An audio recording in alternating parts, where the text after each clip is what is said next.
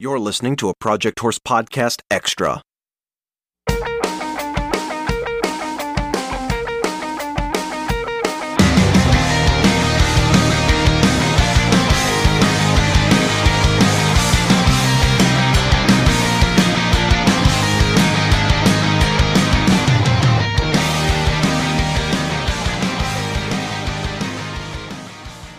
On this podcast extra, we're talking about a horse that we have a significant amount of interest in, some experience being around. We're not associated or involved with his development or career in any capacity anymore, but we're super familiar with this horse. We're still huge fans of him. We've followed his career with great interest and hopefulness that he succeeds and continues to succeed in a big way uh, in the ways that he has recently. The horse we're talking about today, his name is Epic Titan. Won't go into too much backstory on him. Chances are, if you're involved in the reining horse industry in any way, you've heard of him, maybe even seen some of the videos of him online. But for those not too familiar, I just wanted to give a quick rundown on this horse's development and our insights that we've gained from watching this horse develop and grow. Um, we'll get into a little bit later. But this horse has overcome some significant obstacles in his young career. He was born deaf, which um, he's by a sire called Colonel Smoking Gun, commonly known as Gunner, and his foals have a higher genetic probability for deafness, and Titan was one of those that inherited that gene, so he's completely deaf. Although, pedigree wise, being born to a mare named Princess in Diamonds and with the sire that he has, his pedigree's probably the definition of world class, I would say, and this horse has always had great expectations ever since the day that he hit the ground. But an added bump in the road for him was that as a yearling, he suffered a major leg injury. He actually fractured his sesamoid as a yearling, and that recovery time that it took to get healthy again delayed his start under saddle as a two year old by six months. So he was six months behind the rest of his class when he was finally started under saddle. But he was started and trained, and he ended up going to Andrea Fappani's in September of his four year old year. He was still unshown by that point. He'd been making very rapid progress despite the six month late start compared to his classmates, but he wasn't quite ready to be shown yet. However, I'd, I'd say his remarkable progress up to that point was the first real sign that anyone was getting of his superb talent level. Just hadn't really been fully proven yet. Yes, when he arrived at uh, at Andrea's, I would say he had uh, about two years and say four months of training, three or four months of training. And, you know, he definitely lived up to kind of the old wives' tale of the good horses, they catch up. That was definitely, definitely this particular horse. Um, even though he was started in June of his two year old year, whereas everything else is started right at the beginning of the year. You know, first of January, okay, we're starting our colts. There's people that start them way earlier than that too. I've I've um, seen ranches where they start them in October, early November if they're a bigger two year old. So you know he was definitely behind the eight ball in that respect, but he caught himself up fairly quickly. And anyways, once he came to Andrea's, the horse suffered a, another injury. The second time he was injured was to his stifle. And uh, so then at that point, the horse was then sent back to Texas um, to stand as a stud. And I remember actually um, when they announced, first they announced that he was getting some time off to recover. Uh, he didn't have a career ending injury, but they decided, let's play it safe and give him some significant time off. And then they brought him back and announced they were going to offer a limited amount of breedings to him. And people, you know, there was a lot of negativity and a lot of judgment surrounding the fact that he was deaf, he hadn't shown yet, he'd had multiple injuries, blah, blah, blah lots of whining and hand wringing on social media. I actually saw a lot of myths and, and just outright lies circulating about how people were saying he's he's not that trainable and lots of crying about the fact that he's deaf and those people ended up eating a lot of crow because Titan recovered. He continued his training. He went back to Andrea and in his career debut, which was at the 2018 Cactus Reining Classic, the Open Derby, and he had a he won that with a score of 233 and a half. And then he ended up making the NRBC level 4 Open Finals, and I believe he was co-reserve champion of that. So he was starting to finally prove himself. And uh, Silver Spurs ended up bringing him into the fold, and his breeding is now being managed by them. Premier players in the reining horse industry, to say the least, when it comes to high quality sires, and that's definitely a testament to the potential they see in that horse. So the negativity from before has died down significantly, and you don't see the people with their backyard 400 bucks a pop breeding operations crying about how irresponsible it is to put a deaf stud on the market. But I've seen this myth still persist, and you see it on social media all the time, that this horse's entire progression, of which you were a part, Luke, and which was documented on YouTube, in fact, that that's all a lie, or that that, you know, what he was doing prior to going to Andreas had no value whatsoever. And I saw another post like that from some ignorant guy in a cow horse group on Facebook yesterday, and I wanted to bring this up on the podcast because I feel like we, especially you, Luke, in particular, that we can offer a unique perspective on this because I know you were heavily involved in this horse's training prior to going to Arizona. When you were in Arizona, you got to observe the changes that Andrea made in the horse's program and see his further development when he got out there. And I think there's a lot of great insights to be gained from watching that process. And it, it actually influenced to a massive degree the way we think about our own program. Right, absolutely. You know, right off the bat, this horse, face value, already was a, a great minded horse, really easily trainable. And so that's a huge deal. That's why, that's one of the reasons that breeding is such, such a big deal.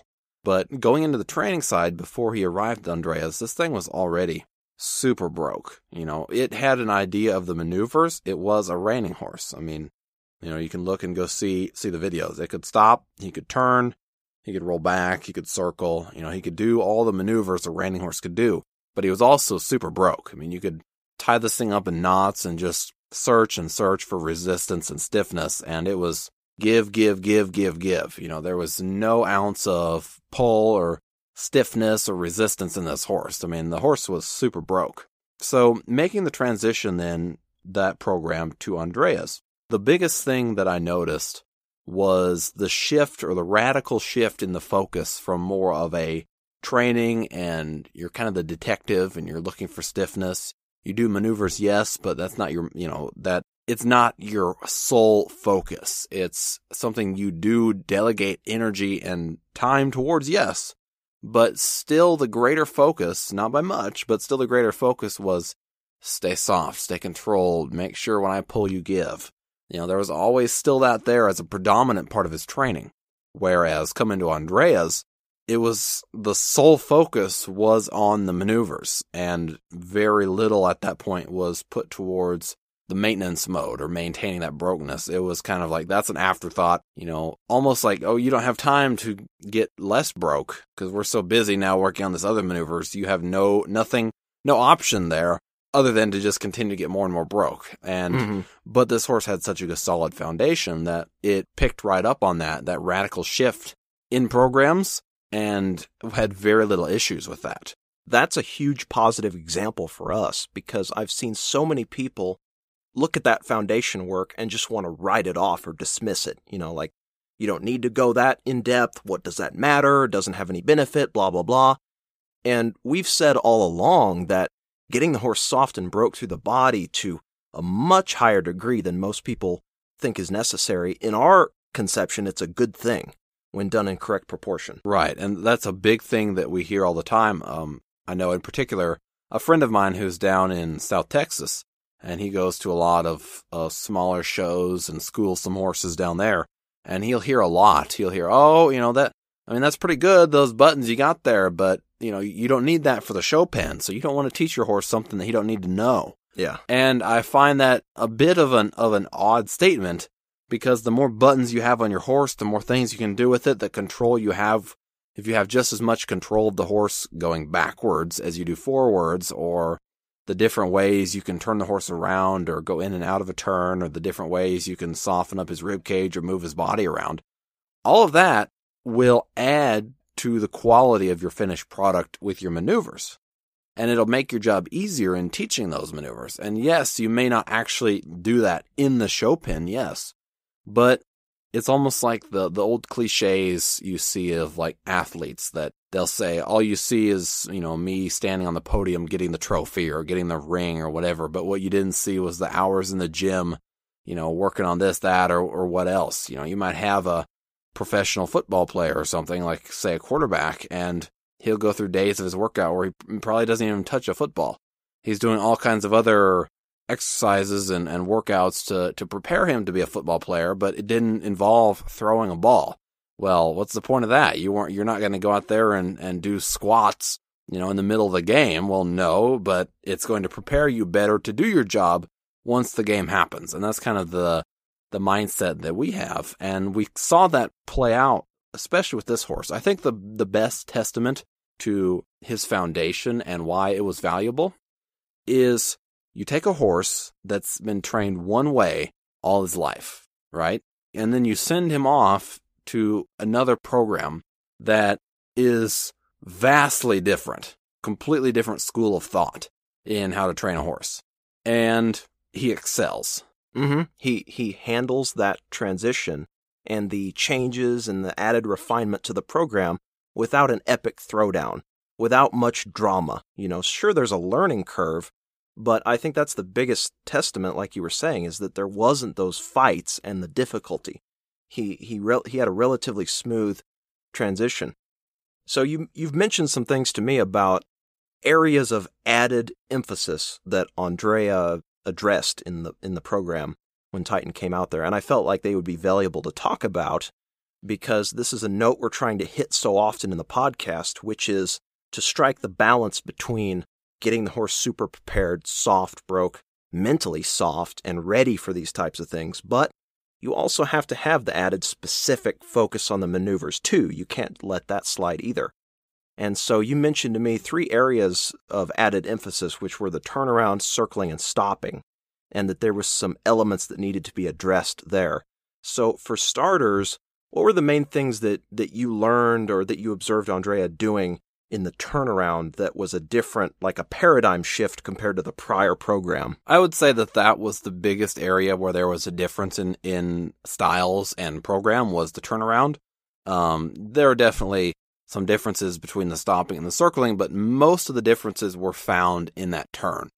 The biggest things that, that he was radically different about in the outlook of his turn was, well, first and foremost was just the rib cage placement on, in the turn the balance in the turn. He was very much picky about a horse that's straight underneath of you and balanced underneath of you. Whereas the program that Titan is more familiar with is a little bit more knocked off balance, which again, you know, that's more of a point of leverage and that translates then to softness. But balancing a horse up, moving that rib cage underneath the horse in that turn that gives horse balance, which in turn gives it foot speed, which also get, in turn helps it rock back over itself in that turn and stay in the turn. So it's just got a wide variety of ways to sharpen and enhance that turn that he hadn't had before. So I'd say one of the biggest differences was going from a lot of bending the horse in and out of the turns, like laterally suppling him in and out of the turns, to a lot of keeping him straight in and out of the turns and working on straightening him in the turn not taking him, softening him laterally in the spin, but ever getting everything straight and getting that rib cage hung from hung out on the side to completely straight. A good example of that is when he first came down there and he was riding him for the first time. You know, one of the problems that he noticed that was uh that, and he had been told about this problem as well because it had been a persistent problem was that especially to the left, this horse would turn his head and lead with his ear in the spin. He would like look kind of to the right, but his head would still be tipped to the left. So technically, like his ears were still tipped to the inside of the spin, but his nose was tipped to the outside. He would like twist his head. And anyways, it, that had been kind of an ongoing problem with him and it got a little bit better, but not, not really. And it was still constantly there. And so Andrea had been discussing with Titan's owner, you know, different, different things that had been tried and blah, blah, blah and you know they discussed it a little bit and then he just andrea then just headed off and kind of went about his own business and just started working with him and he never addressed it at all he went and started just almost he almost treated him like a you know, a fairly experienced two year old. He went back to just driving him forward and around outside the turn and straightening up his rib cage, softening him up, straightening him up in the turns, driving him back out of it, softening him up outside of the turn, forward and around, keeping him straight, getting that rib cage off of that right leg. And he just did that uh, for a couple days. And he just worked on getting that rib cage underneath of him in and out of the turn. He did a lot of his work outside of the turn, especially because it was a new deal for the horse. After about a week or so, that head turning problem virtually disappeared without even addressing it. As he had told me, it wasn't, that was just a byproduct of having his rib cage bowed out and being off balance like that. Like it was almost a way of counterbalancing himself Mm-hmm. because he was already out of balance, you know, at his rib cage. So once he got that straightened up, it was like it's almost like a chiropractic adjustment when someone is, was if their their back is out, they're walking all crooked, and then as soon as they snap the back back in place, all of a sudden now they've got good posture again. You know, Right. kind of one of those deals. And so that was a that was a big kind of aha moment to to look and see Mhm. um, for sure. Another thing that he did in the turnaround was he was very, very picky about the first step, how the horse gets into the turn. Well, in the same vein as that is he was very picky about making the horse mentally responsible for staying in the turn.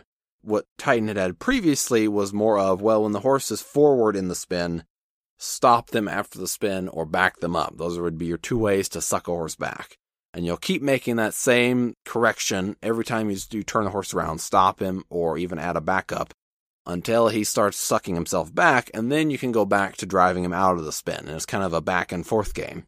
Whereas Andrea, he's he was really big about asking for the turn and giving the horse quite a bit of freedom to mess it up, to walk out of it. But he asked him for, he cued him for that turn real subtly, and if he were to step forward with that inside front foot, if he were to step like over and but forward with that foot, he'd back him up like two steps, ask again, back him up a couple steps, ask again. And he would just dare that horse to leave, bring him back, ask again. Bring it wouldn't make a real big hissy fit or, or commotion about it. Bring him back, come again. Bring him back, come again. And then finally, when he would step over and back with that inside front foot, then he'd let him turn. And his reasoning for that as well was the way you start your turn, it's going to dictate how you finish that turn a lot better. If you start it crappy, the chances of you fixing it in the turn once it's started is pretty slim. And the, and the chance of it finishing better than it started is slim. If you can start it perfect, the chances of you maintaining that or letting it slightly degenerate and finishing it really well pretty high. So he was very, very picky about that first steps, that straightness through the body and that correct first step. And then in the turn as well, he was, he was very picky about the horse almost pushing themselves back towards him in that spin. Like that was a new concept to me that I, that I wasn't familiar with. Um, was that feeling of a horse pushing themselves back towards you in a turnaround. And that allows you to increase more speed and that horse, if they're kind of fighting that, that force of that added speed, will allow them to stay balanced and in that turn and with you in that spin. They won't leave that spin. And so, kind of the same principle as well. He'd let him leave the turn, bring him back in. Let him leave, bring him back in. Let him leave, bring him back in. And just in that process, over several weeks, he just slowly kind of tinkered away at that and just slowly improved and improved because the horse had the talent there. He had a lot of natural foot speed and a good style in the spin. And so it was a matter of taking what he had what he had known and going from a say college athlete to now a professional athlete, Mhm. kind of learning the more fine-tuned ways to do particular maneuvers. I think the biggest insight for me, based on what you would relate to me, describing how Andrea would deal with some of these issues, is that he'd fix a lot of things, you know, working on the turnaround itself rather than kind of breaking off the maneuver and coming up with a drill to try to fix specific issues within the turn. He focused on the maneuver itself and he made it very obvious in the way he would correct the horse that the horse needs to think back with him, stay in the turn. Right. Another insight to that, as far as working on staying in the maneuver itself, not addressing it outside and then coming back. Another big difference as well was trying to correct a maneuver one handed. Mm-hmm. Get in, if you get in a bad situation, try to get your way out of it one handed, not go to two um, which is what, say, Titan would be used to. Go Right. two hands, leave the maneuver, fix it, come back to the maneuver, reset. You know, he was very big about get into it. and If there's an issue, trying your best to get out of it one handed, because when you go and show, that's all you've got. So you want to make sure that you can correct issues just one handed, and it adds a higher level. I mean, it adds a higher level of difficulty in the training side of it, no doubt, but it adds a higher level of polish as well. Now, we've also talked about that in the context of circling, but I think there's a few more details you wanted to share on that front. You mentioned to me that Titan, as far as circling goes, he was one of the few reining horses in your experience personally that you felt was truly broke and soft to a high degree, like that you could take a hold of him, take him deep on the circle at speed with hardly any resistance. But you said the flip side to that was he wasn't he wasn't able to run hard and really stay committed to the circle. You kind of had to hold him there, even though he was soft and super broke. You kind of had to keep him on the circle. And on, Andrea was doing things to get him to take responsibility for staying on that circle himself and know where it is. Exactly, exactly. Well, that's a, a big thing that you hit on as well. There's a lot, you know, that's not to lump them into generalities there, because there's definitely a lot that are broke to, to that high level, but there are a lot of horses out there that can circle, and as long as you don't touch them at all, they'll go around pretty nice and, and semi pretty. But the moment you just try to take a hold of them, oh boy, do they get offended. You know, like that's a rampant problem that, you know, you'd see, and especially different outside horses that Andrea would get in. Um, there would be ones that would have just all, a boatload of, of issues like that, and they'd look real pretty in the, you know, you'd go on YouTube and you'd find the video, um, from the run at whatever derby or whatever. and, oh yeah, that would look pretty good. And then you go and see the thing right at home. You're like, wait, they showed that thing, you know? and you just, you go to just lope it along just at a slow speed and you try to touch its face and it's, it's offended, let alone run at a high speed. And so this horse, a cred, a testament to his foundation and that lateral softness that leads to mental softness. The lateral softness is not so much there to shove the body around. It's there to retrain the mind. It's, re- it's there for the mental softness. And that showed with this horse in all the maneuvers that it was doing, be- even though things were getting stepped up to a higher degree than this horse knew how to do or was comfortable with. The fact that he didn't throw up a bunch of resistance or red flags, as would be the norm, is a testament to his foundation and his his training, you know, prior to that. In the circling, specifically, the main issue that this particular horse had was mentally he wasn't really dialed into that particular circle. You know, as, as you add speed, especially, he would just kind of drift and wander and, you know, they, they were very sloppy. He'd kind of cut off the circle a little here, drift out in the middle over there, little all over the place. And so he did a lot of daring the horse to leave, bringing him back out on the circle, letting him drift out, steer him across the middle.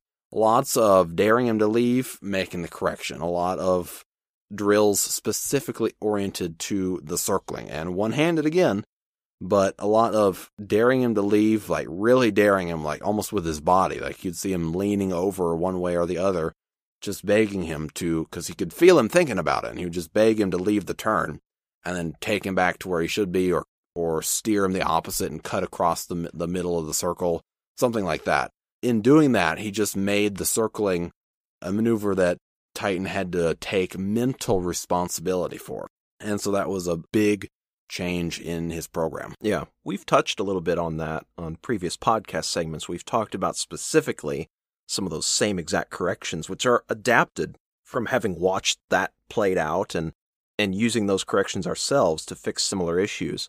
The final area I wanted to touch on in this segment was the rundowns and sliding stops. You told me that in his previous stopping program, the previous program really relied heavily on Titan's natural talent, just as a big stopper. But Andrea took the refinement of the rundown and the stop to a whole new level in terms of speed control and the focus on body position and straightness. The stopping portion of it, like you mentioned, up to that point had been he definitely knew his job with like he, he knew how to stop and his natural talent just took over and so I mean this horse could absolutely drag his ass. when you would draw him into the ground or say whoa or whatever. Like you just fold in half like a piece of paper um, when you asked him to stop. But it was more so kind of his natural talent. He had never really run at a high rate of speed, and his gear system was a bit shaky. He he really didn't have a highly defined gear system, especially for a show horse. You know, you could go down and fence him or just work on your stops, say schooling him, but he really didn't have the gear system necessary to round a corner one handed and build up to a high rate of speed. Or build up to that high rate of speed and then slowly bring it back down and say round the end or something like that. He didn't quite have that well developed. So a big thing that changed for his program was developing kind of that gas pedal type of a of a gear system where as he adds a little bit more leg, the horse needs to add a little bit of speed. And if that leg starts to come off, the horse rates back to him. Now, the fact that the horse is, is deaf like that, it adds a little bit more of a degree of difficulty, but as a general rule, you don't treat him any different. Like you would still, still see, hear him clucking to the horse. And, you know, a lot of people that ride horses that are deaf do the same thing. They don't treat them any different, give them any special favors, and they end up working out just fine. It's kind of a lot of the times you see someone, oh, I need a different cue if I shake the reins at the horse or something like that. You know, it'll be, it'll supplant it not being able to hear. And it, and it, it doesn't, you end up just tiptoeing around and trying to make excuses and you never just go in there and get it broke. You know, it seems like, especially with these deaf ones, you just treat it like a normal horse. And as a general rule, everything, it, it just picks right up. It learns its job and, you know, go, moves along just fine. So along from the adding that that gas pedal and to speed up and slow down on his rundowns, rounding the corners, he would work a lot on getting him a lot straighter there as well. Through because of that softness in his neck with say neck reining and steering him around, you know, if he laid the rein, he would look that way and then go that way. And so it's kind of like a disconnect. He would look and then go with the rest of his body, where he where Andrea would prefer that when he steers, that whole body follows that that uh, that guide with the reins. It kind of swings like a yes, door almost. Um, yes, almost, yeah, like a door or a, or a gate on a, on a hinge, something like that. It almost has that type of feeling. So he worked a lot on steering the horse, getting him straight for that for that. So by the time he's facing the other end of the arena, the horse's body is already straight. We don't have to worry about that. Now it's time to run the horse down. And same thing with the stopping program. He stepped it up, adding a higher rate of speed to what he was doing and he he was a lot pickier about the way the horse stopped, his corrections that he would make after the stop.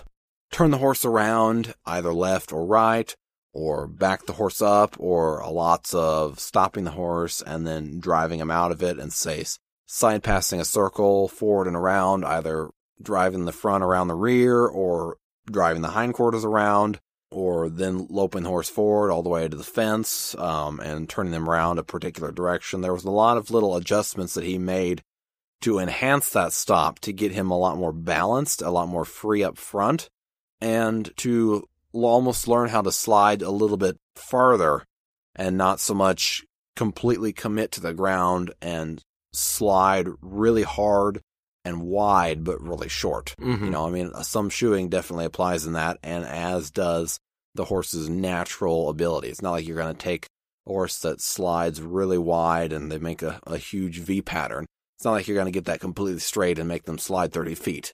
No. You know, they have their own kind of capabilities and feel, but it can be something that's tweaked with a little bit here and there. And so that was something that he he spent a lot of time on as well was just improving that rundown and stop to make it a show horse quality maneuver. So, Luke, having been involved with that horse a great deal prior to him going to Andrea's, and then contrasting that experience with what you observed watching Andrea work with him, you gained a lot of insight, and through you, I gained some insights into what it actually takes to make the jump from a horse that's super broke, you know, very mentally soft and pliable that you can you can kind of create some maneuvers with to really getting him dialed in and really taking responsibility for those maneuvers. Well, I'd say the biggest takeaways from that are the fact that, you know, it was kind of a big eye opening moment. The horse arriving to Andreas, it's like, okay, this horse has all the talent in the world and all the training, but at the same time, it can only go so far unless you teach the horse to take responsibility for all the maneuvers that you have taught him up to that point. He needs to to think for himself almost think on his feet like yes there was more training involved and and taking the maneuvers to a higher degree of precision and uh you know, allow him to compete at a higher level yes but at the same time the whole main theme of all of that was make him more responsible i do less you do more in the maneuvers not so much in the softness or breaking him loose or something like that, or the body control. It's the same mindset. Like a horse that gets more broke or is getting more proficient at doing body control exercises, your goal is to have you as the rider do less and the horse take more of the responsibility. But for whatever reason, there was kind of that disconnect there. It never translated over to the actual maneuvers. And so that was a big thing that Andrea implemented pretty much right off the bat was you have to assume responsibility. And once he got that horse to really think through these maneuvers, like he's got him really engaged because the horse has to think through every maneuver and what he's doing rather than kind of kind of decide, well, I think this is what's going on, but I'll let you kind of tell me. Rather than that, he was he knew his job and he knew when he was responsible and when he screwed up. The horse knew that if he did this, okay, that's the wrong choice. If I do this, that's the right choice. Like he knew what was expected and the parameters.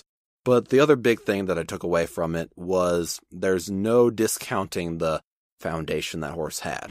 You know, the, the foundation that he had with a lot of lateral, a lot of suppling, hindquarter control, that gets trashed on a lot because it doesn't ever show up in the show pen. You don't see that. There's no maneuver that specifically displays the work you did leading up to that.